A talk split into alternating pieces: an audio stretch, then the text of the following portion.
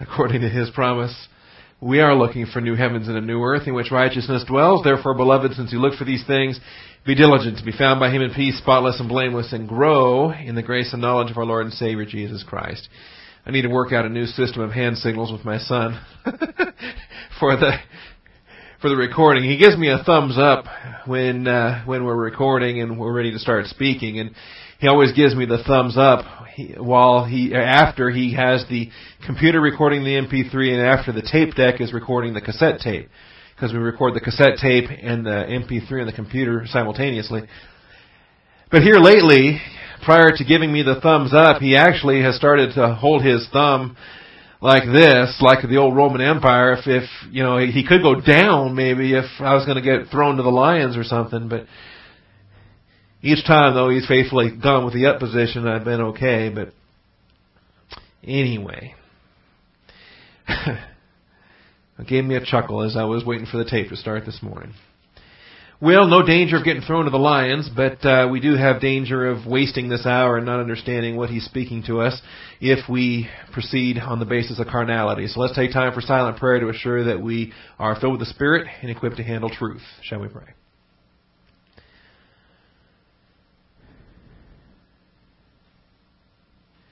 Heavenly Father, we do thank you for the truth of your word. We thank you for your faithfulness in our lives day by day. We thank you for the privilege and blessing we have to assemble together and receive instruction. And so, Father, we ask for this time now set before us that we can redeem this time for the glory of Jesus Christ, and we thank you in His most precious and holy name. Amen.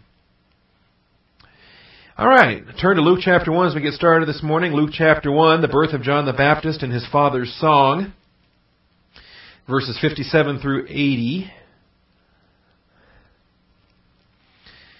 Last week we introduced Zacharias in terms of his obedience.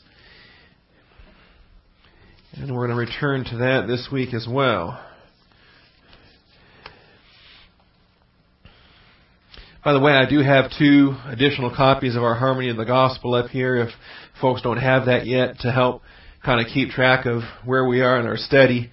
Um, you don't won't necessarily need it this morning, but it'll be helpful for you as we proceed through this particular series. Last week we saw under point one that Zacharias and Elizabeth obeyed the Lord's instructions by naming their son John. Verses 57 through 80. Keep in mind, of course, that obedience is not always a given. That uh, obedience is is uh, a volitional test every step of the way. And simply because Zacharias has been under divine discipline for these last nine months um, does not mean that he's just automatically going to be humbled and he's going to start making right decisions. Um, we like to think so, uh, but that's the nature of divine discipline. It's geared towards pointing us in that direction, but nevertheless, it becomes a volitional matter and a matter for perhaps human stubbornness. How long do you want to continue uh, being disciplined? In other words, how much punishment do you feel like taking? And uh, some of us maybe are bigger knuckleheads than others in terms of wanting to go ahead and and uh, take more of a of a beating in the in the divine discipline sense.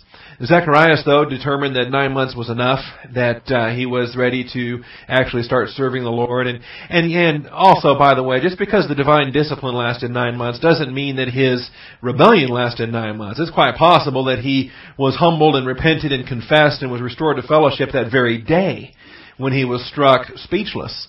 It's just that the ongoing effects continued on after he was restored to fellowship, and that, by the way, is quite quite common and uh, matters that we will deal with in future studies on divine discipline. For example, David confessed of his sin and repented of his adultery, and yet for the rest of his life he faced consequences of of that divine discipline. So I hope hope we're clear on that. Again, point one, Zacharias and Elizabeth obeyed the Lord's instructions by naming their son John. We showed you the, the significance between the vocabulary of Zacharias and the vocabulary of Ioannis, that whereas Zacharias highlights uh, Jehovah and his remembering, the remembering of the covenant, the remembering of the covenant, which they've been clinging to for centuries.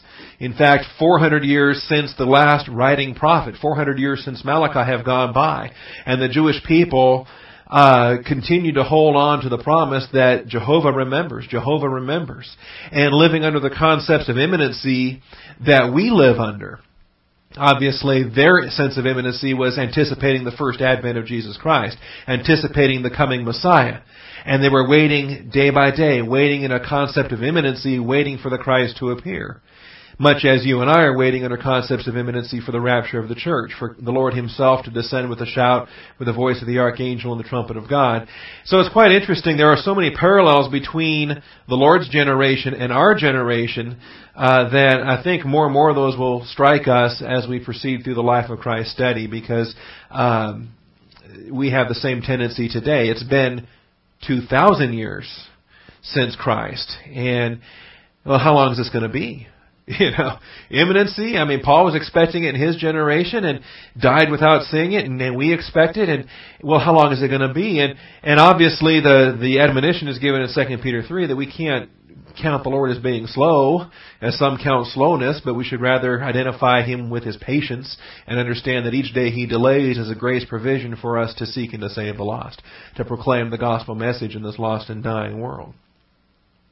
So there's significant concepts between Jehovah remembers or Yahweh remembers in the definition of Zacharias and then the definition behind the name for John, the name Ioannes, uh, coming from the uh, the Hebrew Yohanan, that the Lord has supplied grace. The Lord has supri- supplied grace. All right. I'm going to proceed from here then. It did strike me though in between last week and this week that yeah, um, it's been a while since we've made any kind of comment upon the Tetragrammaton, upon the, the name Yahweh or the name Jehovah and the the uh, name for the Lord there. That uh, such a thing may need to be expanded upon at a point of time. So I'm not going to do that this morning unless we have time at the end of this hour for questions and and there's folks who want to uh, explore that a little bit. Otherwise, we'll just let that go for this morning and maybe maybe bring it up again this evening if someone has a question on that regard as well. Moving on now. Point C, the conclusion of divine discipline afforded Zacharias the opportunity to praise God. And we observe that in verse 64. At once his mouth was open and his tongue loosed, and he began to speak in praise of God. And the conclusion of divine discipline afforded him this opportunity. Prior to this, of course, any praise he might have had for the Lord would have been silent. Any prayer he might have had to the Lord would have been between him and the Lord in the privacy of his own silent prayers.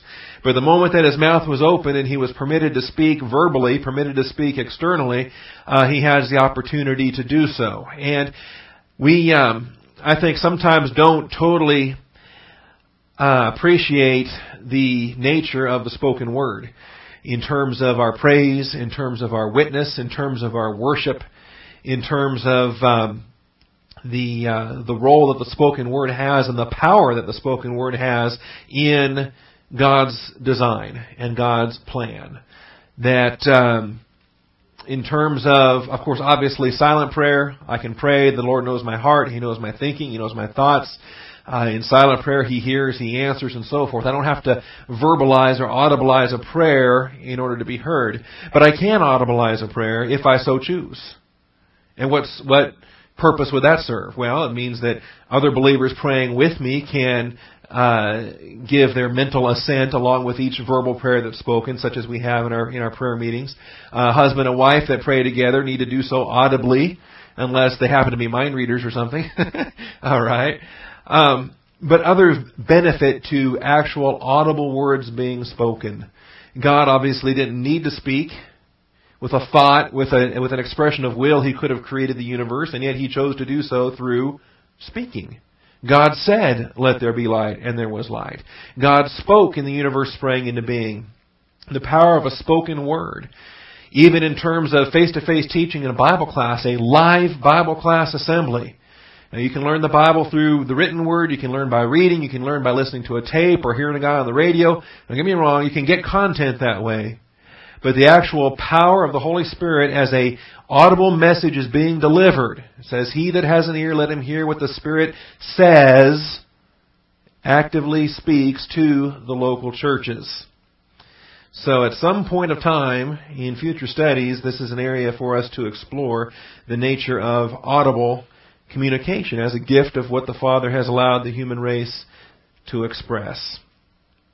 Now this is not unusual. Zacharias is not alone in this. Others, as we took the time to examine, David responded to his divine discipline with worship, and we observed that from back in 2 Samuel chapter 12 and verse 20 that uh, after the infant had died and he had the opportunity to get up and take food and wash himself and go into the into the uh, location there to worship and he did so in 2 Samuel 12.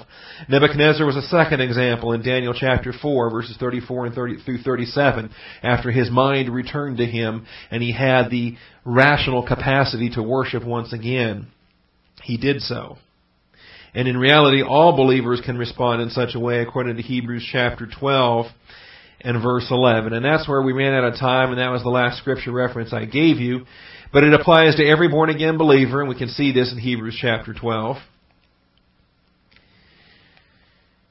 Verse 7 says, It is for discipline that you endure. God deals with you as with sons. For what son is there whom his father does not discipline? But if you are without, and the answer to that rhetorical question, by the way, is the son that is not loved by his father. What son is there whom his father does not discipline? Well, that's the son that uh, does not have a father who loves him. Is the fa- is the son who has a father that does not discipline him. But if you are without discipline, of which all have become partakers, then you are illegitimate children and not sons. And uh, that's that's a harsh message. That's a strong message. Maybe it's lost a bit on us today, given our generation and our culture and the sad state of society in which illegitimacy is not even looked upon with any raised eyebrows anymore. But this is a powerful statement. Clearly, on an eternal scale, if I if my eternal standing and and right to be in heaven for all eternity as opposed to hell for all eternity or lake of fire for all eternity, then my sonship is a very serious issue. and I want it to be very clear that I have legitimate sonship, that God the Father is my heavenly Father, I'm a true brother of Jesus Christ, and I don't want there to be any any question about that or, or that to be brought into any uh, disrepute at all. Furthermore, we had earthly fathers to discipline us, and we respected them. Shall we not much rather be subject to the Father of spirits and live. For they, that's the human fathers, disciplined us for a short time as seemed best to them. I love that phrase. Especially, we got some young parents here this, uh, this morning and in our uh, church assembly, and I think about Jim and Deanne. Of course, they just had their baby, and there's others, young parents, and, and you know, a lot of times when you're raising these children and you're just kind of winging it, you know, you're you're disciplining as seems best to you, and we're not omniscient and we're not we can't see everything and we just discipline as it seems best. We don't want to discipline too hard and then crush the spirit, but we don't want to discipline too soft where they just laugh and say, "Oh well, you know, no big deal," and blow it off and don't learn anything. Okay? I forget exactly what age it was, but there came a point in time when my mother's spankings no longer hurt. And in actuality, I found I figured that out at some point of time before she figured it out. And for a length of time, I don't remember now how long exactly that was, but there was a span when I didn't really want her to know. You know, so I could keep. But she figured it. It didn't take that long, and she figured out that the spankings just weren't having any. That was it. She was done. It was now my dad's department, 100% full time, and those did hurt. All right. So parents, you know, we, we discipline. Is it too much? Is it too? And we just bow our knees before the Father and say, Father, uh, these children are yours. They're your grace gifts. Uh, give us the wisdom to, to train them up in the nurture and admonition of the Lord. And we just do our best and say, okay, Lord, that's yours. As unto the Lord, we do what we do. But now on the other hand, whereas human beings may be uh, finite and may be uh, limited in, in, in what they're doing, God the Father is not. And so his discipline is perfect. And so the second part of verse 10, but he disciplines us for our good. Remember, all things are working together for the good, to those who love God and those who are called according to his purpose. And that includes the discipline. All the discipline he puts us under is a part of working all things together for the good. And he disciplines us for our good so that we may share his holiness. All discipline for the moment seems not to be joyful, that's for the moment. During the period of time in which you're undergoing the discipline, it's not a lot of fun. But sorrowful. Yet to those who have been trained by it, This is uh, paiduo. This is where in our First Corinthians series we pointed out that if you don't manthano, if you don't learn the easy way, you're going to paiduo. You're going to learn the hard way through discipline. It's much better to learn in fellowship. It's much better to learn the Word of God in Bible class. It's much better to learn what pleases Him through faithfulness and obedience. But failing that, He will continue to instruct us in His character just through the application of paiduo instruction, divine discipline. Those who have been trained by it, afterward it yields the peaceful fruit of righteousness. There's a benefit to divine discipline once we've come through it and learned the lesson. So all believers can respond in such a way. We can be like a David, we can be like a, a Nebuchadnezzar, we can be like a, a Zacharias from Luke chapter 1, that, uh, well, it wasn't fun, but it was necessary. And we can even confess, like David did, that it, it wasn't even everything we deserved that he didn't even discipline us according to what we deserve because even there is grace and, and mercy and limitations upon how he applies the rod. Now, point two, Zacharias, this is main point two now. We've given you main point one with an A, B, and a C, and then under C there was sub sub points of one, two, three. Now we're back out to the main point of main point two.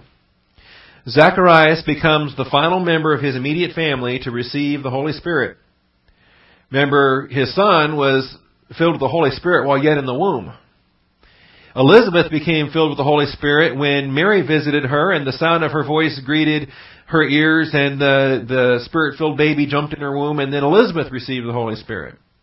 Now finally, Zacharias becomes the final member of his immediate family to receive the Holy Spirit and he sings a prophetic song of praise to the Lord. And the content of that song is verses 67 through 79. Zacharias becomes the final member of his immediate family to receive the Holy Spirit and sings a prophetic song of praise to the Lord. A few weeks back, we actually gave some thoughts with respect to the seemingly backwards order of the Spirit being given in this sense. In terms, we're accustomed to delegated authority, we're accustomed to a chain of command responsibility, that the Father's the head of the home, and so we would expect that it would be the Father who would receive the Holy Spirit, and then the mother, and then the child. Well, it's, it's exactly backwards in this case. The, the, the brephos in the womb becomes Spirit filled. And then the mother, and then the Father. And we gave some thoughts on that a few weeks back in terms of showing a pattern for church growth or a pattern for individual Christian growth from babyhood to adolescence to maturity and the things that we discussed there.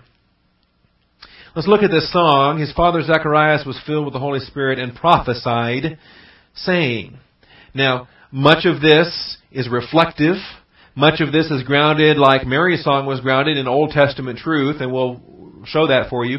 But it takes what has previously been revealed, applies it to the present and on into the future, and that's what turns it into a prophetic message.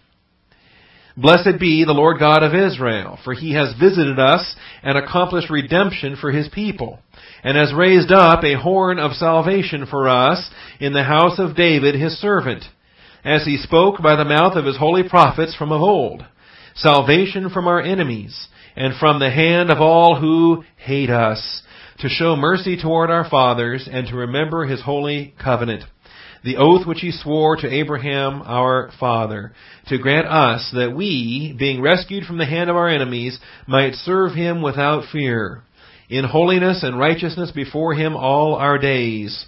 And you, child, will be called the prophet of the Most High, for you will go on before the Lord to prepare his ways, to give to his people the knowledge of salvation by the forgiveness of their sins, because of the tender mercy of our God, with which the sunrise from on high will visit us, to shine upon those who sit in darkness and the shadow of death, to guide our feet into the way of peace. That's the prophetic song. The final verse of the chapter. The child continued to grow and to become strong in spirit, and he lived in the deserts until the day of his public appearance to Israel. All right, this is Zacharias' song. It begins with "Blessed be the Lord," and we'll give you this under main under subpoint A. Blessed be the Lord, the God of Israel. Blessed be the Lord, the God of Israel. This was the praise offered up by the son of David when he took his father's throne. 1 Kings chapter 1 and verse 48. Significant language is employed in this song. Because what we have here at the dawn of the birth of the Christ is the son of David. Okay? The greater son of David. And the words that are sung here by Zacharias are the words of the son of David. In this case, the literal son of David, Solomon, as he took his father's throne. So we have Luke 1:68 compared back with 1 Kings 1:48. Blessed be the Lord, the God of Israel. This was the praise offered up by the son of David when he took his father's throne. And this is the phrase that Zacharias chooses to begin his song of praise. Now I say Zacharias, I also want to recognize under inspiration of Scripture that he, this is God the Holy Spirit composing Scripture. No prophet spoke of his own will, but uh, the holy men of old that spoke as the Holy Spirit moved, as he gave them utterance. Blessed be the Lord, the God of Israel. Now, if you want to hold your place there, go ahead, leave your finger or bookmark or ribbon or whatever you might have, bubble gum wrapper, whatever you might have, and go back to 1 Kings chapter 1. I used to always say leave your finger or ribbon or bookmark, but then, uh, and I used that for years and years, and then I went up to Washington State and heard uh, Pastor Ron uh, Breckle, and uh, he offered a, a finger, a ribbon, a bookmark, or a bubble gum wrapper. And I thought, wow, there's a good option. I hadn't even considered a bubblegum wrapper. So, learning from my older pastor examples, I thought, okay, I'll start incorporating the, the bubblegum wrapper option. Whatever you want to keep at Luke chapter 1, keep there. Some of you may be fast enough flippers that you don't even worry about it. You just turn to 1 Kings, and when it's time to go back, you're going to go back. That's fine. 1 Kings chapter 1. It's a long chapter. And we're headed for verse 48. In the context, we have Solomon anointed king in verse 38 and following. Zadok the priest, Nathan the prophet, Benaiah the son of Jehoiada, the Cherethites, the Pelethites went down and had Solomon ride on King David's mule and brought him to Gihon. And this, by the way, is after his brother had himself crowned and tried to steal the uh, the throne before Solomon could take the uh, the throne that had been promised. Zadok the priest then took the horn of oil from the tent and anointed Solomon. Then they blew the trumpet, and all the people said, Long live King Solomon. All the people went up after him, and all the people were playing on flutes and rejoicing with great joy, so that the earth shook with their noise.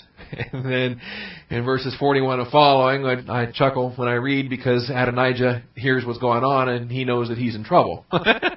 he knows that his his little scheme to try to make himself the next king is is not going to work, and and uh, and he's got problems here, especially when all of his friends start slinking out and disappearing on him. The, uh, down on verse 48. The king has also said thus, and this is um, the word that is coming to Adonijah, and uh, it's being explained to him. Uh, Jonathan's doing the explaining in verse 43. He replies to Adonijah, No, our Lord King David has made Solomon king. Uh, in verse 44, the king has also sent with him Zadok the priest, Nathan the prophet, Benaiah the son of Jehoiada, the Cherethites, the Pelethites, and they have made him ride on the king's mule. Very important. I mean, the imagery there is startling, especially when you stop and think about the humility of our Savior when he entered into Jerusalem humble and walking on a colt, or riding on a colt. Then uh, Zadok the priest and Nathan, I'm reading from verse 45, Zadok the priest Nathan the prophet have anointed him king in Gihon, and they have come up from there rejoicing, so that the city is in an uproar. This is the noise which you have heard. Besides, verse 46, Solomon has even taken his seat on the throne of the kingdom. That's far beyond anything Adonijah even dared to do yet, because David uh, was still physically breathing, still alive, even if bedridden. Moreover, verse 47, the king's servants came to bless our Lord King David, saying, May your God make the name of Solomon better than your name, and his throne greater than your throne. And the king bowed himself on the bed.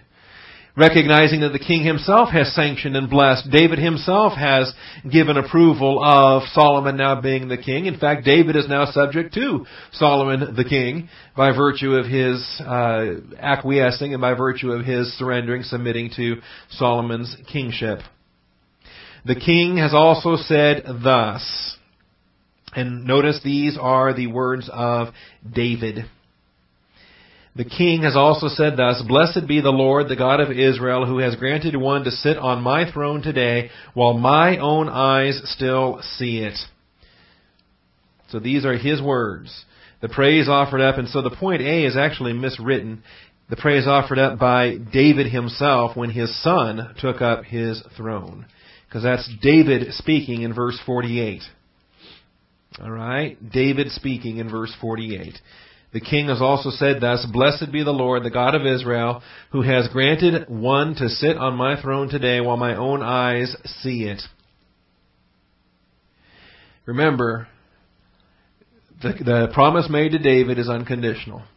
Like the Abrahamic covenant, it's an unconditional covenant. God promised David that his son would sit on the throne, that he would have a son sit on the throne forever. And he fulfilled it literally in Solomon. He fulfilled it ultimately and eternally in Jesus Christ. And at the time he was making that promise, David didn't know anything about Bathsheba. David had no idea about an upcoming uh, failure in adultery, an upcoming murder, an upcoming divine discipline. None of that was even known. And yet God takes the son of David and Bathsheba, names him peace. It's just a powerful message of grace all the way around every any particular way that you want to look at it. The Lord is the God of Israel. Subpoint 1. They are the words of David himself in at least two Davidic hymns. Psalm 41:13 and Psalm 72 verses 18 and 19. They are the words of David himself, Psalm 31:13, Psalm 72 verses 18 and 19. So when David says these words on his deathbed, he's in fact quoting himself. he's in fact reciting hymns that he had previously composed. Hymns recorded for us in the Psalms. Psalm 41:13.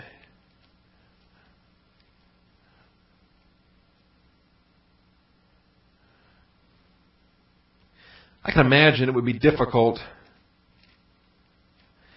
if you are such a prolific author that later in life, and you're looking for a, a good quote, and the best ones you can find are your own from previous writings, say. If, in fact, your writings are so voluminous and so forth, at least 75 of the 150 Psalms are David's. So, you know, there was no, and, and a number of the other Psalms were Asaph's or Solomon's or others that that uh, followed after David. So it's not exactly fair to say, well, half the Psalms were David. By the time of his death, significantly uh, a significantly greater percentage, much more than half, were, were Davidic Psalms. If not virtually all of them. Psalm 90 was Moses, but but uh, the Psalms that were all written after him were in all likelihood written after his death and, and patterned after the Psalms that he wrote during his life. So uh, anyway, I'm not sure how that works. If if people today have that problem, or we have such literature available today, you can find quotations from anywhere. But um, anyway, so when David was pronouncing blessings on his deathbed there for the son of um, for his son taking the throne, it was quite natural to say, "Blessed be the Lord, the God of Israel," as a common phrase that he had employed previously in his messianic psalms. All right, in Psalm 41:13, it's uh, a psalm of David. It's uh, expression of how faithful the Lord has been. How blessed is he who considers the helpless. The Lord will deliver him in a day of trouble.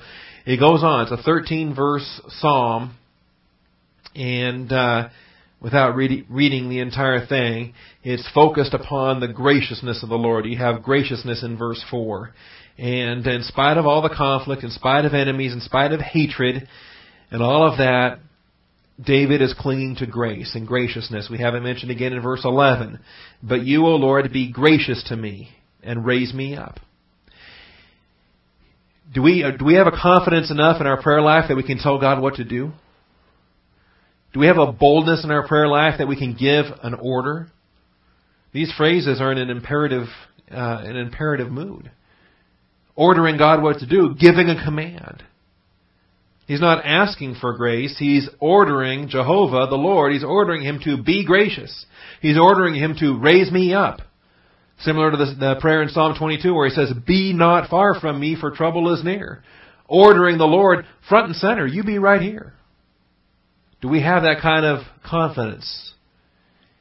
And um, things we've mentioned in times past in terms of prayer. We taught the doctrine of prayer. It seems years ago, and I guess it was years ago. what year was that? We First Thessalonians five, pray without ceasing.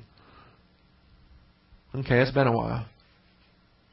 We need. I guess we're overdue for the doctrine of prayer. We need an intimacy, a familiarity where we can order God what to do, and we're not ordering Him in our own authority. I can't order him to do anything in, in my authority, in my name, or based on what I want done. But consistent with God's word, that very word which he has magnified in accordance with his own name, that's authority right there. And so a prayer that's offered up consistent with the Word of God has the authority of the Word of God behind it. Moses offered such prayers. When the Lord said, Stand back, I'm going to blast these people and start over with you, Moses says, Lord, you can't do that. Moses told God what he couldn't, could not do. He said, You can't do that. Because you've made promises to Abraham. And he was able to take a prayer grounded in the Word of God and, and tell the Lord what he couldn't do. And he was right. Here we have the order as well. We find the same thing. Jesus Christ offering prayers with the imperative mood, telling the Father what to do based upon what the Father has said he would do in the Word of God.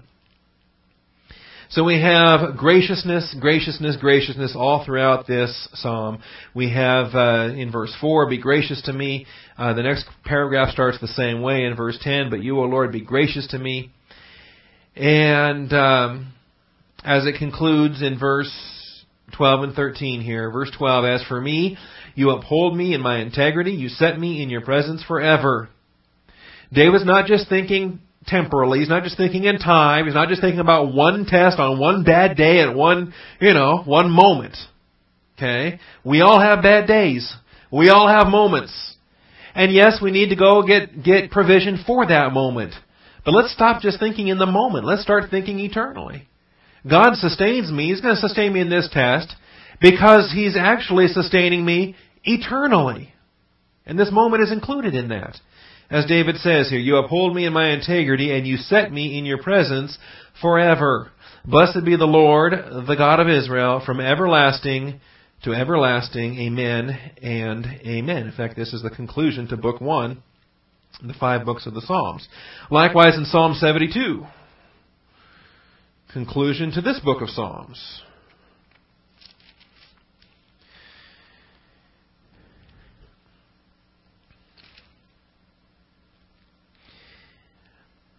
Quite remarkable. This is a psalm of Solomon's. Give the king your judgments, O God, and your righteousness to the king's son. Now try to imagine being Solomon for a moment. And following after a king like David. The only man in Scripture called a man after God's own heart. A man that was promised an eternal son to sit on the throne. And you're going to follow him? no wonder he asked for wisdom. So give the king your judgments, O God, and your righteousness to the king's son. May he judge your people with righteousness and you're afflicted with justice. And so he's composing this psalm in anticipation of a reign at the beginning of that reign. And you'll notice as it comes to an end in verse 18, Blessed be the Lord, the God of Israel, who alone works wonders, and blessed be his glorious name forever, and may the whole earth be filled with his glory. Amen and amen. The prayers of David, the son of Jesse, are ended. I think in our Through the Bible Study Guide, I pointed out Psalm 72 gives Solomon in the introduction, it gives David in the ending, and I think this was probably co-written between the two of them at this event, at David's deathbed, at the transition from the uh, at the anointing of Solomon as king and the transition of the kingdom there. But blessed be, blessed be. Now, uh, this whole concept of blessed be, if if I've already boggled your mind this morning in terms of ordering God around and telling God what to do, okay, then I'm going to boggle you a little bit more and give you things to think about in the coming week. Blessings or pronouncement of blessedness. Where do blessings come from? They come from God. All blessings, in fact, come from God. And so a pronouncement of blessing or a pronouncement of blessedness, I can understand if God is calling me blessed, if God has in fact poured out blessings upon me and pronounced me as the recipient of blessings and therefore has ascribed a, a state of blessedness to me, I can understand that. Because that's coming from God. But on the human realm, how do I ascribe blessings to Him? How do I do that? How do I supply a blessing to the infinite, eternal God of the universe who has no need of anything, who's content in all that He has and possesses all? How do I give Him anything? in terms of ascribing blessedness or in terms of offering praise. See, this itself becomes an expression of worship. Point two, subpoint two now. Ascribing blessedness to God, and this is eulogetos blessedness. Ascribing eulogetos blessedness to God is a mature recognition of His matchless worth ascribing eulogetos, blessedness to God. And I'll spell that out for you here in a moment. Ascribing eulogetos, blessedness to God is a mature recognition of His matchless worth. Eulogetos, E-U-L-O-G-E-T-O-S, eulogetos.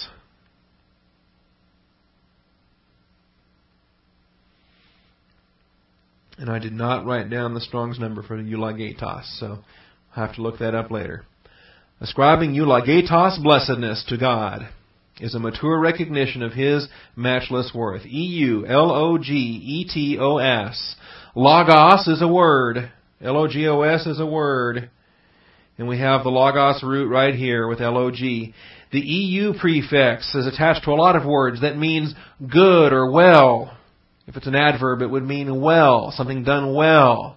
Uh, the gospel is a euangelia. It's the evangel. It's the good message, the good news. Is the euangelia. An evangelist is a euangelistes. So many of the compound verbs and words that we have that start with the EU prefix. But this is eulogetos. A word of blessing, a good word a pronouncement of blessedness. Now, it, just simply because we are stating it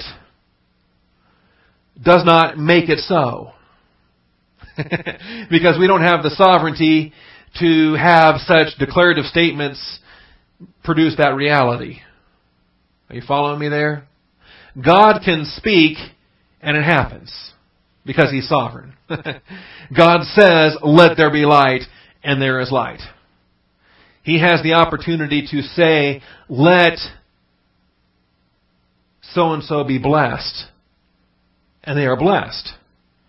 Because in His sovereignty, He is producing the blessings. He is, He is uh, assigning the blessing. He is uh, providing the blessing. Now you and I don't produce, we don't determine I can't just say, let there be and have it appear out of nothing. All right? you know, let there be season tickets. They're not there. Oh my goodness. Okay. But rather than causing, this is what I'm trying to distinguish. God causes the blessedness.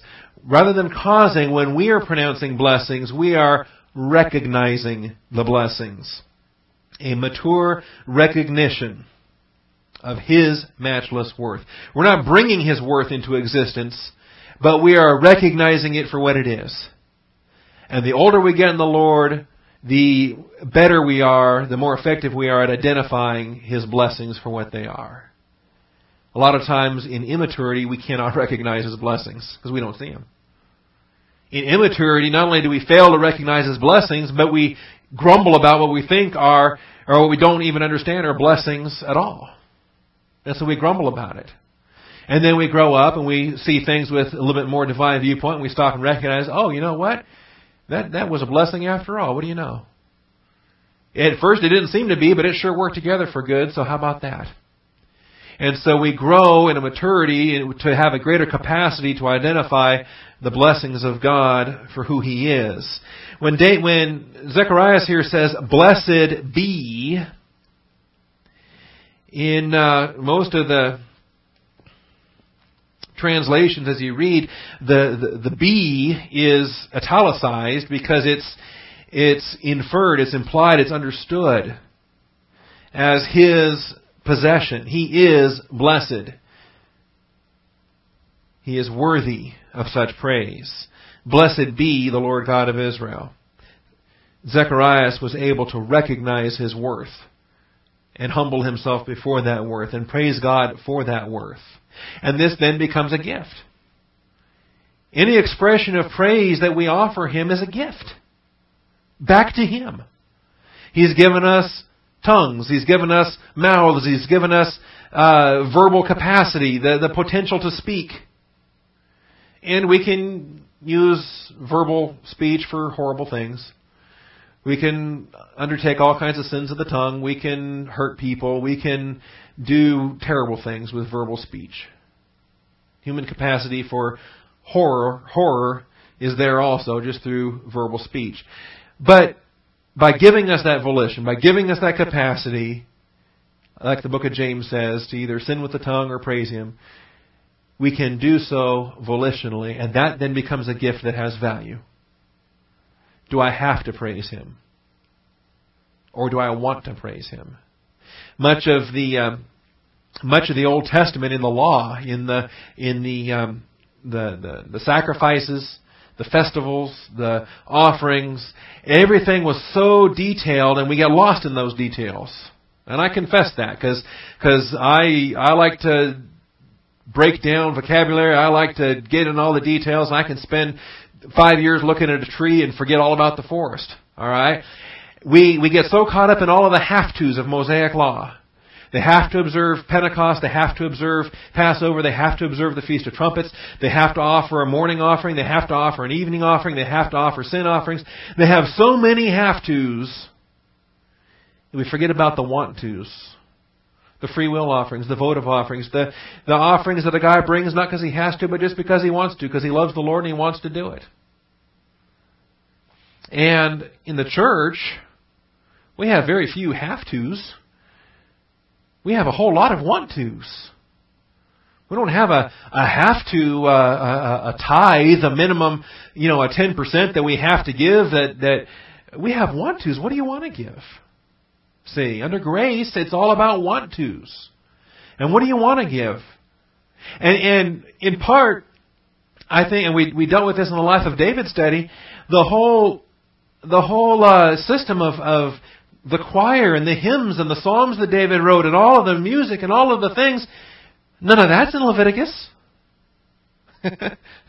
Where did David come up with all these things? One in Leviticus with the offerings and the blood and the sprinkled. And, now that was all the have tos.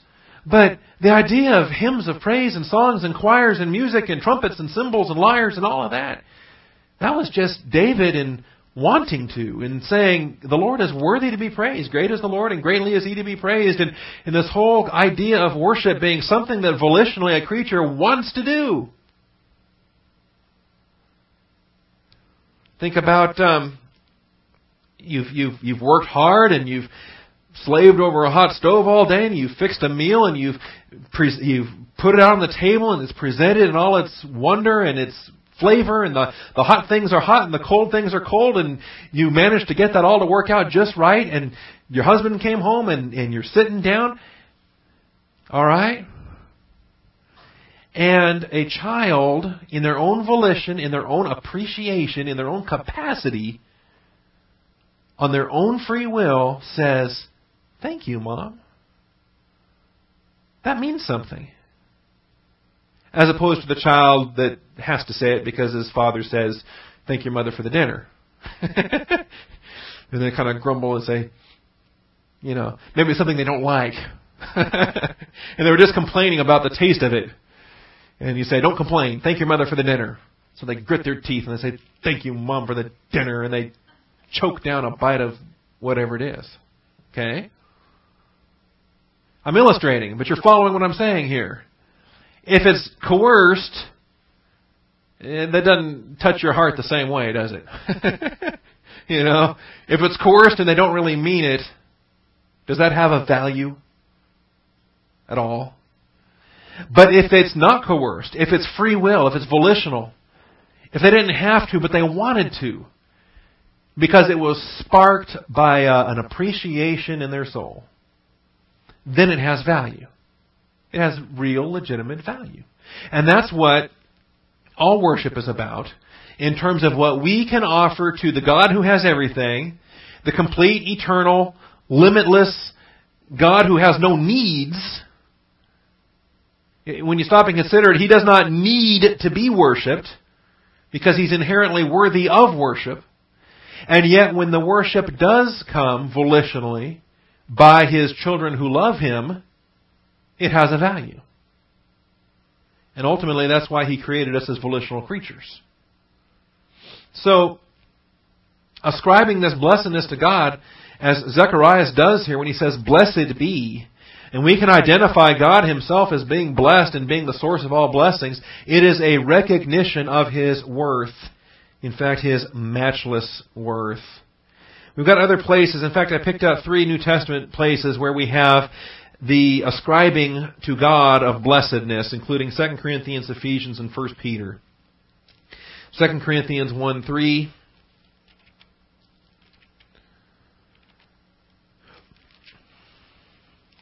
And when Paul says, Blessed be the God and Father of our Lord Jesus Christ, the Father of mercies and the God of all comfort. Paul doesn't make God blessed because he said so. God isn't any more blessed or blessed because Paul said he is. He's not causing it, he is identifying it and expressing it, reflecting it in his praise. Blessed be the God and Father of our Lord Jesus Christ. Why? Because Paul has recognized the worth for that blessedness or blessing in terms of he is the Father of mercies and God of all comfort, who comforts us in all our affliction, so that we will be able to comfort those who are in any affliction with the comfort with which we ourselves are comforted by God. See, Paul looked around at, at the Father's system of comfort and recognized that, that the Father was, was extending comfort to him and to other believers so that they could then take that comfort in turn and extend it to others. And Paul said, you know something, that's a pretty good system. That really works. In fact, there's no area of the Christian way of life where that doesn't work. Because it works every time it's tried. As it says here, we will be able to comfort those who are in any affliction. Doesn't matter what they're going through. And it might be something that I've not gone through myself. But I can still extend comfort because the comfort I've been provided is infinite. And the comfort I can then extend is infinite. I have divine resources that aren't limited to my own, my own ability, my own background, even my own understanding. Just as the sufferings of Christ are ours in abundance, so also our comfort is abundant through Christ. And so Paul recognizes the provision, and that's just beyond anything human beings deserve. And he recognized that it was something in God himself that was worthy to be praised. And as a response to that, he pronounces blessings upon God himself. Blessed be. Again, the word be is italicized because it's simply provided in order for us to try to comprehend in the English language what's happening here. Paul is not giving a state of blessedness to God, but he is identifying that state of blessedness and praising him for it for designing what a wonderful comfort system that He's given us. All right, over in Ephesians, likewise, blessed be the God and Father of our Lord Jesus Christ. And He's not blessed because Paul says so. He's blessed because He is.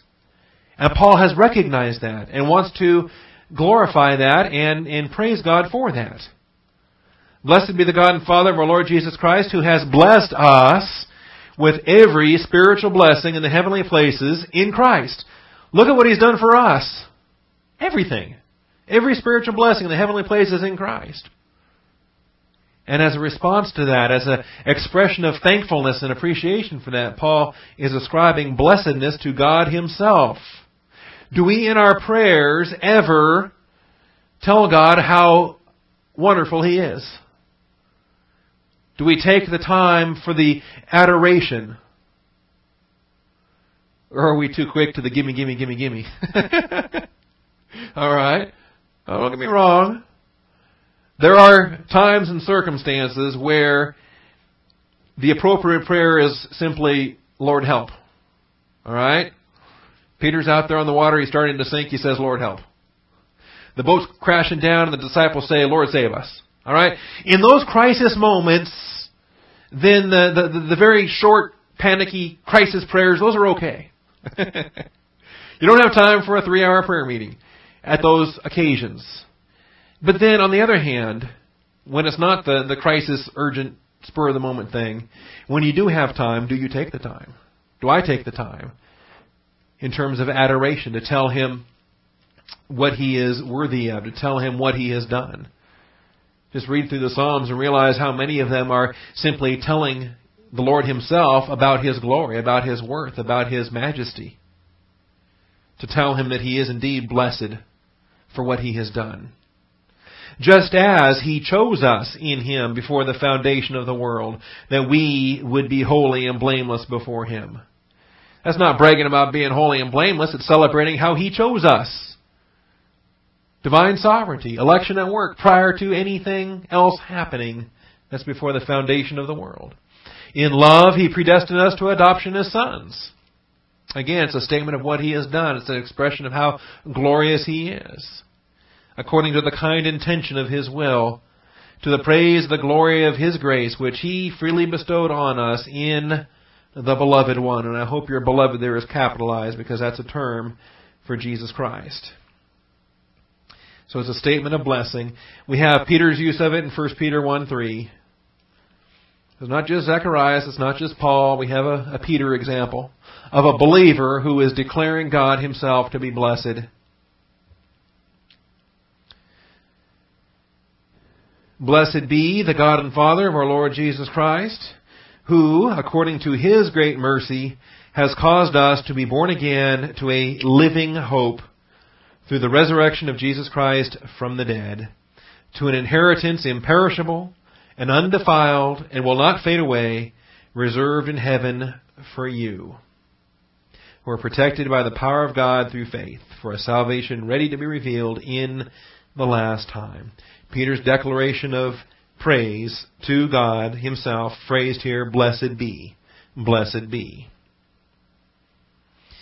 Now, as we return to Luke chapter 1, Zacharias has reasons for pronouncing him blessed. and he expresses him blessed for. For. Again, returning back to Luke chapter 1. Blessed be the Lord God of Israel, for. And now comes the explanation. So under point B now, we have the conjunction hoti. H-O-T-I, hoti. Introduces three actions that Zacharias praises God for doing. He says, for. It's the explanatory conjunction hoti. H-O-T-I. Number 3754. You have an Omicron, Tau, Iota. Omicron, Tau, Iota. OTI. The Omicron has the rough breathing accent on the front of it, on the top of it, right there. So we know it's a rough breathing. It's a hoti instead of a smooth breathing. It's not oti, it's hoti. All because of that little accent on top of the Omicron. Hoti. Number 3754. So when we transliterate it, we would provide the H in there and transliterate it H O T I. Blessed be the Lord God of Israel, Hoti. And the conjunction hoti is now introducing the reasons why. Not because Zechariah says so. Alright? But because, and then there are three verbs that are employed, and this is where we'll pick it up next week. Uh, he has visited us. And there's a verb there we're going to look at. And that's not just a social visit, alright? that's not just dropping in for coffee and chit chatting talking about the Lakers or anything. We'll talk about what a visit's all about. The second verb that is fulfilled, that is, uh, that complements the hoti is accomplished redemption. And we'll deal with what redemption's all about. It's Probably a pretty good idea to study redemption if you're going to do a Life of Christ study. so we'll look at that. And then there's a um, third verb in verse 69, raised up. Raised up. And uh, we'll look at that one also. Raised up a horn of salvation for us in the house of David his servant. Particularly because uh, the manger hasn't happened yet. Manger hasn't happened yet. The baptizer was just born. And we know that Elizabeth was pregnant at least six months prior to Mary, if not more. We don't specifically know when the uh, the the Holy Spirit overshadowed her and the power of the Most High came upon her, and when her uh, when her womb was quickened, and when all that happened. Gabriel said it was going to happen. She ran, uh, got on her mule and ran down there and visited Elizabeth for three months, and Elizabeth rejoiced that the mother of her Lord should come. And um, but we don't know if the conception occurred there while she was visiting Zacharias and Elizabeth, or if it occurred shortly after she returned to Nazareth, or when it might have occurred. All right. So, at a minimum, the baptizer is six months older than the Christ, and possibly nine months, maybe a year, maybe two years. We don't know. All right. Yet, when the baptizer is born, and Zacharias has his voice loosed, and he starts to sing this song, Remember, he's speaking prophetically. He says, He has raised up a horn of salvation for us in the house of David, his servant. That's not the baptizer. Baptizer is a Levite. He's not in the house of David. He's referring to the Christ, referring to the birth of the humanity of Jesus Christ. So, in any event, that may be a clue, and a clue that I look at and say, okay, well, she must have conceived there, and the pregnancy is now ongoing and uh, because the horn itself has been already raised up. We will deal with that. The purpose for raising up a, a, the uh, horn, you will notice. Um, just real quickly, I'm a little over, but he has raised up a horn of salvation for us. The setting for that is in the house of David, his servant. The context for that is, or the background for that is, as he spoke by the mouth of his holy prophets from of old. Alright? The setting is in the house of David. The background is previously revealed prophetic promises. Which takes us down through verse 70, verse 71, 72, indicating purpose. 73, more purpose in verse 74, concluding in verse 75. Then he turns his attention to his own son in verse 76. And you, child, reference to the brephos, to the spirit-filled brephos that has just exited the womb, will be called the prophet of the Most High. For you will go on before the Lord to prepare his ways, to give to his people the knowledge of salvation by the forgiveness of their sins. Quite extraordinary. For the most part, the Jews were looking for a political Messiah to come and conquer Rome and throw off the Gentiles and rule the world.